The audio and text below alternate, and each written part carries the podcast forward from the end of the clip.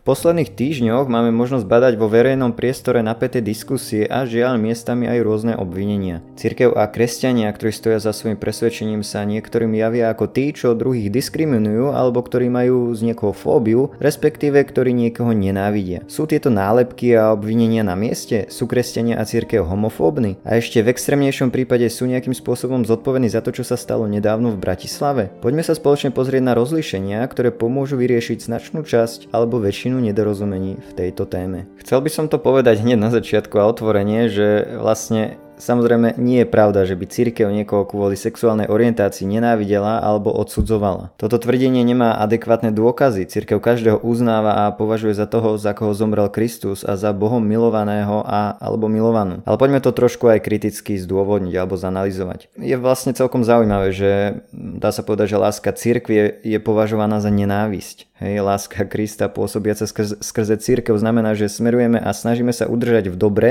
a nekonať zlo a hriech. Církev sa snaží, aby sme boli bližšie k Bohu, k svojim blížnym aj k ostatným a jej odsúdenie hriešných skutkov je založené na tomto postoji lásky. Čiže ona vydáva svedectvo pravde. Otázka je teraz, je snaha riadiť sa pravdou a láskou nebodaj zlá? Benedikt 16. v encyklike Caritatis in Veritate uvádza toto. Milovať niekoho znamená chcieť jeho dobro a účinne sa o to pričiniť. A toto je cesta. Keď niekoho milujem, to však neznamená, že budem súhlasiť so všetkým, čo robí, pretože daný človek môže robiť niečo, čo mu škodí a keďže ho mám rád, tak ho predsa upozorním, pretože nechcem, aby robil niečo, čo mu škodí a neprospieva. Je škoda a vzájomným snahám o spoločnú reč to neprospieva, keď sa nesúhlas v nejakej veci začne automaticky považovať za netoleranciu, nenávisť alebo fóbiu. Nie je to však tak, nesúhlas nie je to isté, čo nenávisť. A preto tvrdiť, že kresťania alebo cirkev niekoho nenávidia len na základe toho, že sa s niekým či niečím nestotožňujú, nedáva príliš zmysel. Je dôležité rozlišovať medzi homofóbiou, čiže nejakou iracionálnou nenávisťou, nepriateľstvom alebo strachom voči ľuďom, ktorí cítia homosexuálnu náklonosť a nesúhlasom s homosexuálnym konaním. My potrebujeme k tej láske pridať aj kráčanie v pravde alebo smerovať k pravde a prečo vlastne potrebujeme spolu s láskou smerovať k pravde? Opäť Benedikt 16. citujem ho. Bez pravdy e, láska ľahko sklzne do sentimentalizmu. Láska sa stáva prázdnou škrupinou, ktorú možno ľubovoľne naplniť. V kultúre bez pravdy to znamená ohrozenie lásky. Stáva sa obeťou emócií a svojvoľných názorov zneužívaným slovom, ktoré napokon nadobúda celkom opačný význam. Kresťanstvo lásky bez pravdy by sa ľahko mohlo zmeniť na znôžku dobrých pocitov, osožných pre dobré sociálne spolužitie ale okrajových. V takom prípade by však nebolo vo svete skutočné miesto pre Boha. Ježiš však e, vedel, alebo nám istým spôsobom aj predpovedal, že niečo takéto môže nastať, hej, že, že budeme ohováraní, osočovaní, že láska je vnímaná ako nenávisť alebo netolerancia. Napríklad v Evaniu podľa Jána v 15. kapitole čítame, toto vám prikazujem, aby ste sa milovali navzájom. Ak vás svet nenávidí, vedzte, že mňa nenávidel prv ako vás. A v Jánovi 15.20 čítame, spomente si na slovo, ktoré som vám povedal, sluha nie je ako jeho pán. Ak mňa prenasledovali, budú prenasledovať aj vás. Čiže vidíme, že vlastne ľudia odmietli aj Ježiša, najdokonalejšieho človeka, ktorý nespravil nič zlé. Prenasledovali ho, snažili sa ho podchytiť v reči, mučili ho a ukrižovali. A na toto nás pripravil, že niečo podobné v istej miere môžeme aj my očakávať. Samozrejme, že ak sa nebudeme prispôsobovať len nejakým svojvoľným kultúrnym relativistickým pohľadom. Spoločnosť teda môže robiť kompromisy hoci kde, ale my, my chceme a ja chcem stať na strane pravdy a ohlasovať pravdu, ale, ale ale pravdu v láske, hej. Druhý bod, ktorý chcem spomenúť je, že táto námietka nerozlišuje medzi nesúhlasom s nejakou praxou a osobou. Čiže treba brať do úvahy to, že je rozdiel medzi správaním a osobou. Táto kritika vychádza z predpokladu, že keď cirkev nesúhlasí s nejakým konaním a praxou, v tomto prípade s homosexuálnym správaním, tak to znamená, že nenávidí, alebo miernejšie povedané, že nemá rada, v extrémnejšom zmysle, že má až fóbiu z tých, ktorí sa na tom podielajú. Ale to z toho nevyplýva. Skúsme sa zamyslieť nad týmto. Ak nesúhlasí nesúhlasíš napríklad s cudoložstvom alebo s nevernosťou, znamená to, že nenávidíš všetkých ľudí, čo tak konajú. Podobné je to, e, keď niekto niekoho označí za homofóba len preto, lebo s niečím nesúhlasí. Ale ak nesúhlasím napríklad s homosexuálnym správaním, to neznamená, že som homofób. Neznamená to, že daných ľudí nenávidím, alebo že sa ich bojím, alebo že sa s nimi nechcem ani stretnúť a podobne. Veď ak sme proti alkoholizmu, hej, napríklad, znamená to, že máme fóbiu z alkoholikov a že ich nemáme radi? Nie, len preto, lebo nejaké činy považujeme za zlé či nesprávne, to neznamená, že nenávidíme ľudí, ktorí sa na tomto konaní podielajú. Ale aj keby to predsa len bola pravda, že som homofób, hej, keby sme to pripustili teoreticky, je to vlastne irrelevantné v otázke homosexuálneho správania a toho, či je toto správanie optimálne, vhodné, správne alebo nie. Čiže je to vlastne akýsi útok na osobu ad hominem argument. Napríklad, nemal by zmysel povedať, že 2 plus 2 nie je 4, pretože Adolf Hitler konal zlo a on tvrdil tiež, že 2 plus 2 je naozaj 4. Jednoducho jeho konanie a osoba s touto matematickou pravdou nemá nič spoločné a tá pravda zostáva pravdou, či už konal tak alebo onak a či to tvrdil Hitler alebo matka Teresa. Podobne je to v otázke morálky, čiže nálepka homofób je len možno akási marná snaha odviesť pozornosť iným smerom a útočiť na druhú osobu alebo celú skupinu osob, hej. To ale vlastne nič nerieši. To je ako keby sme kritikov kresťanov a cirkvi označili za kresťanofóbov alebo cirkenofóbov, hej. To ja však robiť nechcem a myslím si, že vidíš, že to nedáva príliš logiku. Rozlišujeme teda medzi identitou a konaním osoby. To, čo robíme, nie nutne definuje to, kým sme. Ani nejaká sexuálna náklonnosť a správanie vyslovene nedefinuje tvoju alebo našu alebo moju identitu. Nedefinuje to,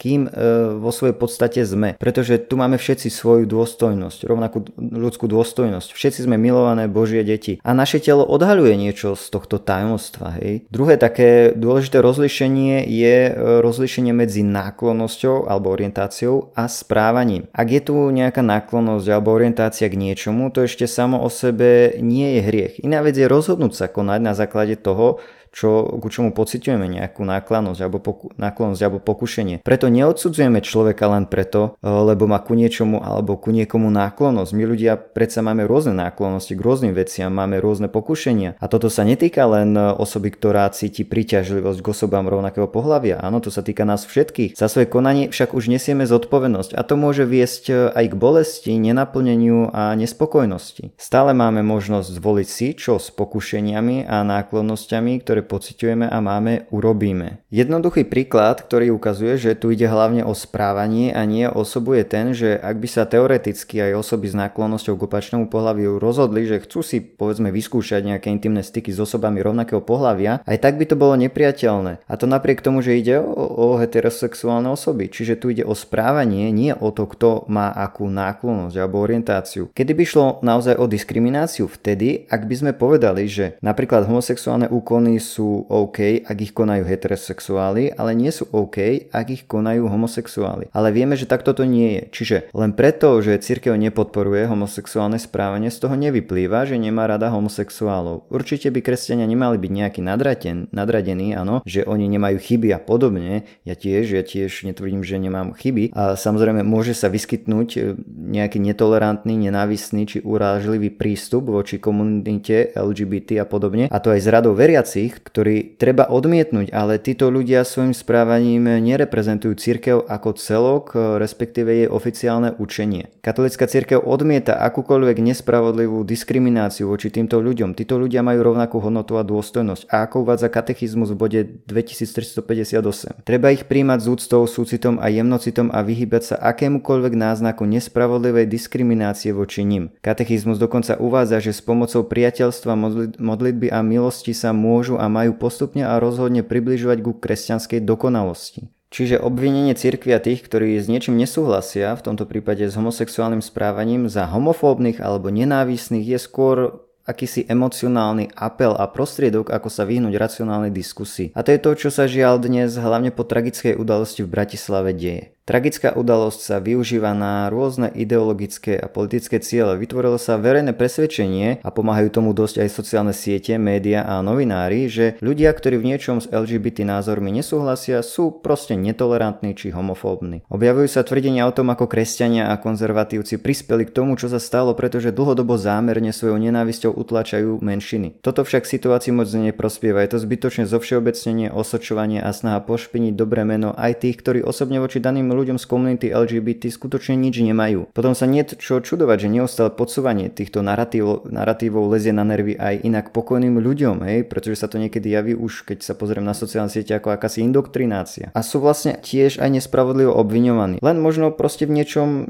nesúhlasia s druhou stranou. Takže tolerancia áno, ale prečo by to malo byť len jednostranné? Príkladom je aj prípad biskupa Halka. Dá sa, že niektorí uvažujú tak, že buďte k nám tolerantní, inak povedané, príjmite všetko, čo chceme, ale my denníku vám taký nebudeme. To už je o čom. Táto verejná mienka prezentovaná novinármi a médiami sa dostáva do bodu, kde sú len dve možnosti. Buď akceptuješ to, čo LGBT komunita tvrdí a chce, alebo si proste netolerantný homofób. Iná možnosť nie je. Buď sa prispôsobíš, alebo zničíme tvoju reputáciu nálepkovaním o tom, ako šíriš nenávisť a spôsobuješ zlo. Ale prosím vás, toto je absurdné. Istým spôsobom je to tiež zastrašovanie, veď kto by chcel byť označený ako nenávistný fanatik homofób, hej? Ale človek nie je homofób len preto, lebo vníma istú objektívnu pravdu. Na Facebooku som raz čítal niečo v zmysle, e, že či vôbec existuje tolerantný argument proti registrovaným partnerstvám. Všimnite si tú formuláciu. Čiže vytvorila sa predstava, že na isté veci proste argument ani nejestvuje. Je to dané, buď súhlasíš a prispôsobíš sa alebo inak si netolerantný. A to sa týka aj politickej sféry. Hej, Európsky parlament zasahuje do dobrej povesti Aliancie za rodinu napríklad, keď ich obvinili z nenávisti a zastrašovania. Obvinená bola tiež cirkev. Podľa niektorých dokonca Európsky parlament pohrdá Slovenskou republikou a naši europoslanci sa našej krajiny ani nezastali. Okrem toho sa šíri presvedčenie, že Slovensko je homofóbna krajina. Hej. Je smutné, ak to vychádza z radov práve Slovákov. Stojí za to citovať text zo správy od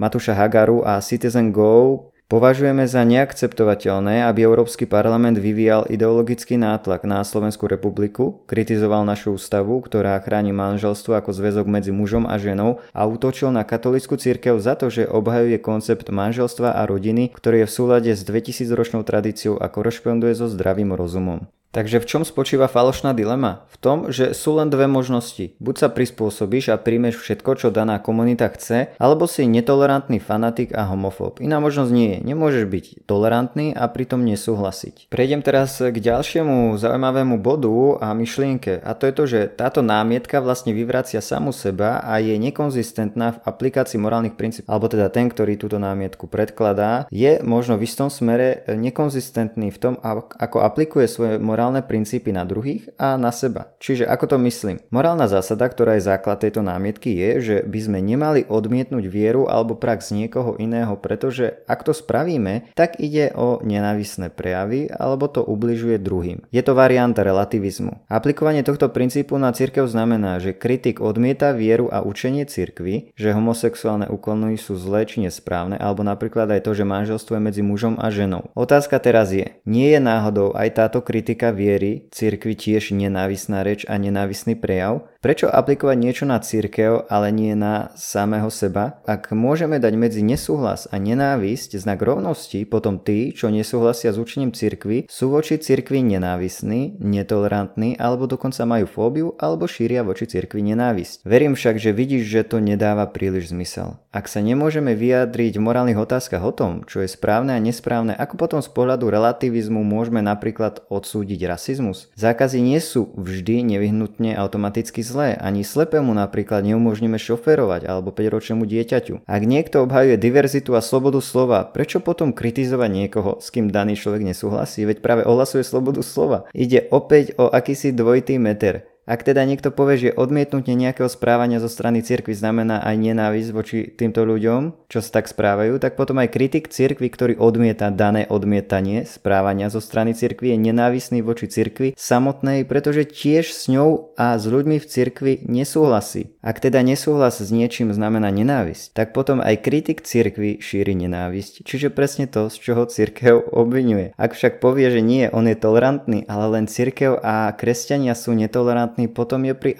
aplikovaní svojich morálnych princípov nekonzistentný a určuje si ich úplne svojvoľne. A napokon, na aký morálny štandard sa môžu tí, čo hlasno kričia e, o tolerancii a spravodlivosti odvolať? Ak je všetko relatívne, čiže len vecou názoru človeka alebo spoločnosti, tak potom nie je tu nič objektívne správne ani nesprávne. Prečo by sme mali potom prijať fakt, že spravodlivosť a tolerancia sú objektívne správne a dobré skutočnosti a morálne zásady? Bez nejakého štandardu mimo človeka nemáme dôvod, pretože ak si niekto povie, že pre neho tolerancia a spravodlivosť dôležitá nie je, tak tak čo spravíme? Čo teraz spravíme, aby sme boli tolerantní? Čiže aj táto námietka zo strany kritikov, skeptikov, relativistov je nepriamým dôkazom Boha ako objektívneho morálneho štandardu, na, základe ktorého sú niektoré veci naozaj dobré a niektoré zlé. Mňa by zaujímalo, koľký z tých, ktorí atakujú cirkev, sa aj úprimne zaujímajú o to, čo cirkev učí a prečo to učí. Cirkev neučí niečo len tak, že si to sama od seba zmyslela, hej, že sa jej to hodí. Ona je tu na to, aby ohlasovala pravdu a pomáhala nám na ceste k nej. A ja som rád, že v niektorých oblastiach napriek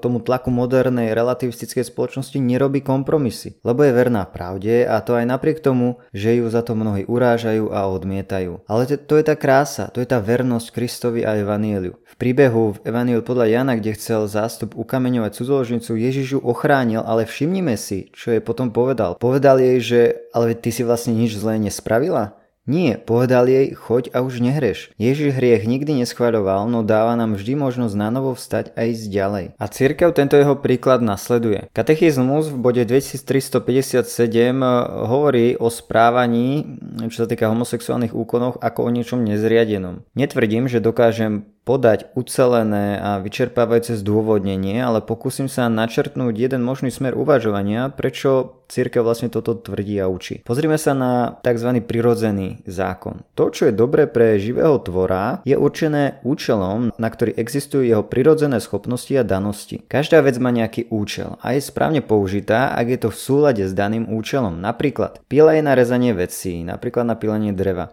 Ale ak sa ju niekto pokusí použiť inak, povedzme, že na česanie vlasov alebo brnkanie na gitare, nie len, že poškodí pílu či gitaru, ale môže si aj ublížiť. Keď používame veci v rozpore s ich podstatou a povahou, stávajú sa dysfunkčnými až nebezpečnými. Teraz, na čo sú sexuálne orgány a danosti? Ak ich človek chce použiť, bez osoby opačného pohľavia zostanú neúplné a preto potrebujú druhú osobu. Sú určené na vzájomnú komplementaritu. Svoje naplnenie a správne použitie dosiahnu teda vo vzájomnom zjednotení sa s osobou opačného pohľavia. Ide teda o zjednotenie a okrem toho aj plodenie. Keďže toto chýba pri snahe o zjednotenie osob rovnakého pohľavia, je to nezriadené a v rozpore s prirodzenými danosťami ľudí a orgánov. To neznamená, že sú nezriadení všetci títo ľudia ako takí, ale ide to proti prirodzenému zmyslu a účelu a teda nie je to pre človeka dobré. A ak ide o manželstva osob rovnakého pohľavia, tak ak je manželstvo o mužovi a žene, tak osoby rovnakého pohľavia manželstvo nedokážu vytvoriť. Nie je teda o to, čo by malo alebo nemalo byť povolené a umožnené, ale skôr o to, čo je a čo nie je možné. Cirkev tiež učí, ako som spomínal, že sa treba vyhnúť nespravodlivej diskriminácii a príjmať týchto ľudí, respektíve všetkých s úctou a súcitom. Pre mnohých to nie je ľahká skúška, aj títo ľudia sa dokonca môžu a majú priblížiť ku kresťanskej dokonalosti. To je veľká výzva. Aj na základe tohto možno potvrdiť, že cirkev ľudí s náklonnosťou k osobám rovnakého pohľavia rešpektuje a má ich v úcte. Niekto by možno povedal, že ale veď prečo potom kresťania zakazujú, aby sa dvaja ľudia mali radi? No,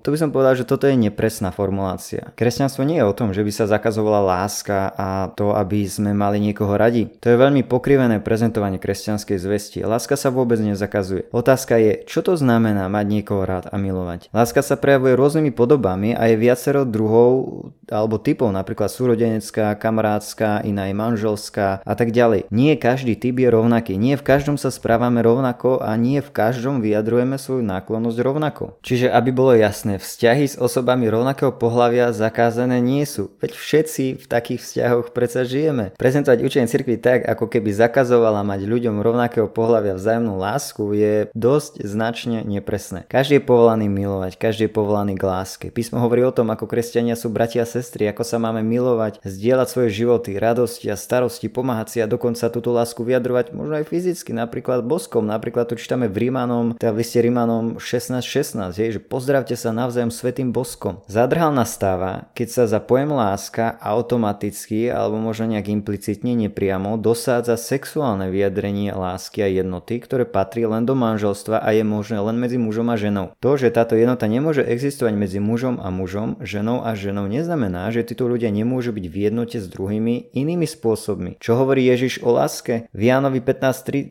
napríklad nik nemá väčšiu lásku ako ten, kto položí život za svojich priateľov. Zjednotenie do jedného tela medzi manželmi je exkluzívne, zatiaľ čo iné priateľstva sú inkluzívne. My ľudia potrebujeme slobodu, ale aj isté hranice, ktoré nám pomáhajú žiť v bezpečí. Aj manželstvo má isté hranice, aj priateľstvo. Máme tu rôzne druhy lásky, ich rôzne vyjadrenia s rôznymi mantinelmi. Ľudia s náklonnosťou k osobám rovnakého pohľavia nie sú odsúdení na samotu a život bez vzťahov a lásky. Neženatí muži a nevydaté ženy môžu aj ste by mali byť dôležitou súčasťou cirkevnej rodiny a Kristovho mystického tela, ktorým je cirkev. Samozrejme, neznamená neznamená to, že pokušenie a bolesť zmiznú, ale každý sme povolaní k istému sebaovládaniu. A to aj tí, čo žijú v manželstve, samozrejme. Christopher West, ktorý napísal veľmi dobrú knihu s názvom Radosná zväzť o sexe a manželstve, ktorú odporúčam každému, kto sa úprimne zaujíma o to, čo učí aj církev v tejto sfére. Uvádza, súcit by nás však nemal viesť ku kompromisom s pravdou, ale mal by nás viesť k prijatiu ľudí s náklonnosťou k rovnakému pohľaviu ako ľudských bytostí. Mal by nás viesť k snahe vykročiť k ním a počúvať ich. Mal by nás viesť k pochopeniu ich problémov. Ak vidím priateľa, že robí niečo, čo mu škodia prináša nešťastie, je neláskavé ho napomenúť a vyzvať ho, aby to nerobil? Očividne je to prejav lásky a nie nenávisti. To je situácia cirkvi. Väčšina asi bude súhlasiť, že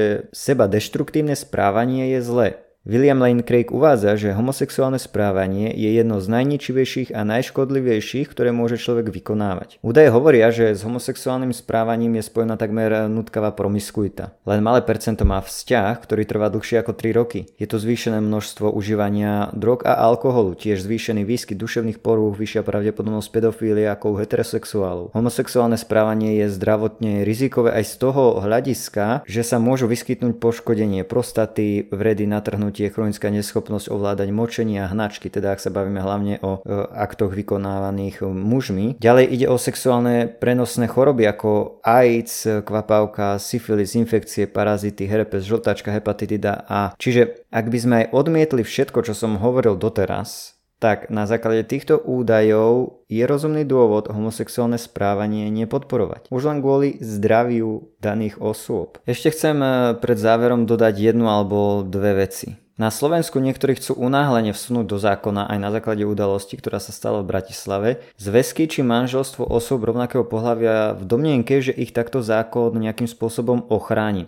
Toto ale štatistiky nepotvrdzujú. Máme veľa zákonov, ktoré sa aj tak porušujú. Kto chce druhého nenávidie, tak sa toho asi tak ľahko nezbaví. Nech už žije v akomkoľvek zväzku, čo sa týka uznania štátom. A naša spoločnosť je tu v uvažovaní nekonzistentná, pretože keď býva reč o potratoch, hovorí sa, že zákon predsa nič nezmení, veď ženy na potraty aj tak predsa budú chodiť. Kto chce, tak pôjde. Tiež je pre mňa zaujímavé to, že mnoho párov, čo sa týka uh, muž, muža a ženy, žijú spolu bez toho, aby boli vzatí a možno by povedali, že veď oni nepotrebujú papier na to, aby sa mali radi. A je to potom druhá skupina, ktorá pre zmenu práve ten papier a potvrdenie potrebuje. Takže v čom je rozdiel? A posledná vec pred záverom je, že, že súčasná vytvorená myšlienková atmosféra, v ktorej sú kresťania a názoroví oponenti voči LGBT označovaní za spoluzodpovedných akejsi prítomnosti nenávisti v spoločnosti, tiež nie je štatisticky potvrdená. Normálni názoroví oponenti nestoja za násilnými činmi voči LGBT skupine. Nie je na mieste hádzať týchto ľudí do jedného vreca s inými extrémistami, kriminálnikmi, chuligánmi či radikálnymi moslimami. Nie je na mieste ani tvrdiť, že Slovensko je akási homofóbna krajina. Prosím pekne spomaľme. Odporúčam prečítať si článok denníku štandard s názvom Pomohli by manželstva homosexuálov znížiť násilie voči komunite LGBT? Štatistiky to nepotvrdzujú. Citujem posledný odsek autora. Samozrejme všetky útoky na kohokoľvek vrátanie osôb z komunity LGBT sú problémom, ktorý by sme sa mali snažiť čo najviac minimalizovať. Ale ak to s týmto bojom myslíme vážne, začneme používať skutočné a nie falošné argumenty. Najhoršie, čo by mohla zbytočná smrť dvoch mladých ľudí spôsobiť, je totiž zabúdanie na skutočné problémy a tancovanie na ich hroboch pre získanie vlastných politických bodov. Aby bolo jasné, ja osobne nemám nič proti ľuďom, nech už je ich orientácia či príslušnosť ku komunite akákoľvek. Aj ak s niečím nesúhlasí, môj rešpekt voči ním zostáva. Neodsudzujem nikoho ako človeka, ale pokiaľ je reč o nejakom správaní, tak riešim toto správanie a konanie. Z celého tohto podcastu by už malo byť jasnejšie, že nesúhlas s konaním sa nerovná nerešpektovaniu človeka a jeho dôstojnosti. Priatelia, cirkev uznáva, že každý, aj ľudia s náklonnosťou k osobám rovnakého pohľavia sú Bohom milovaní a tí, za ktorých zomrel Kristus. Tvrdenia o tom, že cirkev a kresťania sú homofóbni, že šíria nenávisť voči menšinám neobstojí. Je to príliš veľké zovšeobecnenie. Môže sa naozaj stať, že aj niektorí veriaci dehonestujú dôstojnosť osôb zo skupiny LGBT alebo nejakých iných, že ku ním pristupujú nespravodlivo, vysmievajú sa, urážajú alebo ich aj nenávidia. S týmto rázne nesúhlasím a cirkev tiež. Ku každému by sme mali pristupovať s ústou a láskou. To je pozícia kresťanstva a cirkvy. Každý má svoju hodnotu a dôstojnosť dôstojnosť. Obvinenia voči cirkvi a veriacim sú teda len z malej časti možno pravdivé. Vo všeobecnosti však povedať, že cirkev je homofóbna alebo že nenávidí ľudí, ktorí pociťujú náklonnosť k osobám rovnakého pohľavia, nie je oprávnené a je to zbytočný útok na osoby a dobré meno cirkvi a veriacich. Je jasné, že cirkev zámerne nejakú nenávisť nešíri. Jeden z problémov, prečo si to mnohí myslia, je, že nerozlišujú medzi osobou a nesúhlasom s konaním dane, danej osoby. Ak s niečím nesúhlasíme, automaticky to neznamená, že druhý druhého nemáme radi. Taktiež sa zdá, že ľudia s touto námietkou nie sú v aplikovaní morálnych princípov úplne konzistentný, pretože ak je pravda, že s niečím nesúhlasiť je to isté, čo daného človeka, človeka nenávidieť, potom títo ľudia šíria nenávisť voči kresťanom a cirkvi, pretože s nimi nesúhlasia. Napokon pri ohlasovaní toho, ako máme byť všetci spravodliví a tolerantní, potrebujú istý objektívny morálny štandard, na základe ktorého možno túto morálku založiť. A preto aj táto námietka nepriamo dokazuje existenciu objektívneho morálneho štandardu, ktorý presahuje človeka, čiže Boha. Taktiež som hovoril dnes o tom, prečo cirkev církev učí to, čo učí. E, namiesto unáhleného osočovania by sme sa možno mohli viac zahlbiť do múdrosti a učenia cirkvy. Učenie o homosexualite na respektíve o homosexuálnych úkonoch nie je založené len čisto na Biblii, ale aj na rozume, čiže vyplýva to z povahy a podstaty ľudí. Ak církev odsudzuje nejaké skutky, neodsudzuje tým človeka samotného. Je užitočné rozlišovať medzi identitou človeka a jeho konaním, čiže, čiže skutkami. A tiež rozlišovať náklonnosť alebo orientáciu človeka a konaním človeka. Náklonnosť sama o sebe nemusí byť hriechom, ale to, ako konáme, je už na našej zodpovednosti. Verím, že táto časť eh, pomohla objasniť niektoré veci. Ak sa ti podcast páčil, tak e, budem rád, ak ho budeš zdieľať, ak budeš lajkovať, komentovať, ak mi dáš prípadne nejakú spätnú väzbu alebo mi dáš vedieť, čo si ty o tom myslíš. Ďakujem ti za vypočutie a maj ešte pekný zvyšok dňa.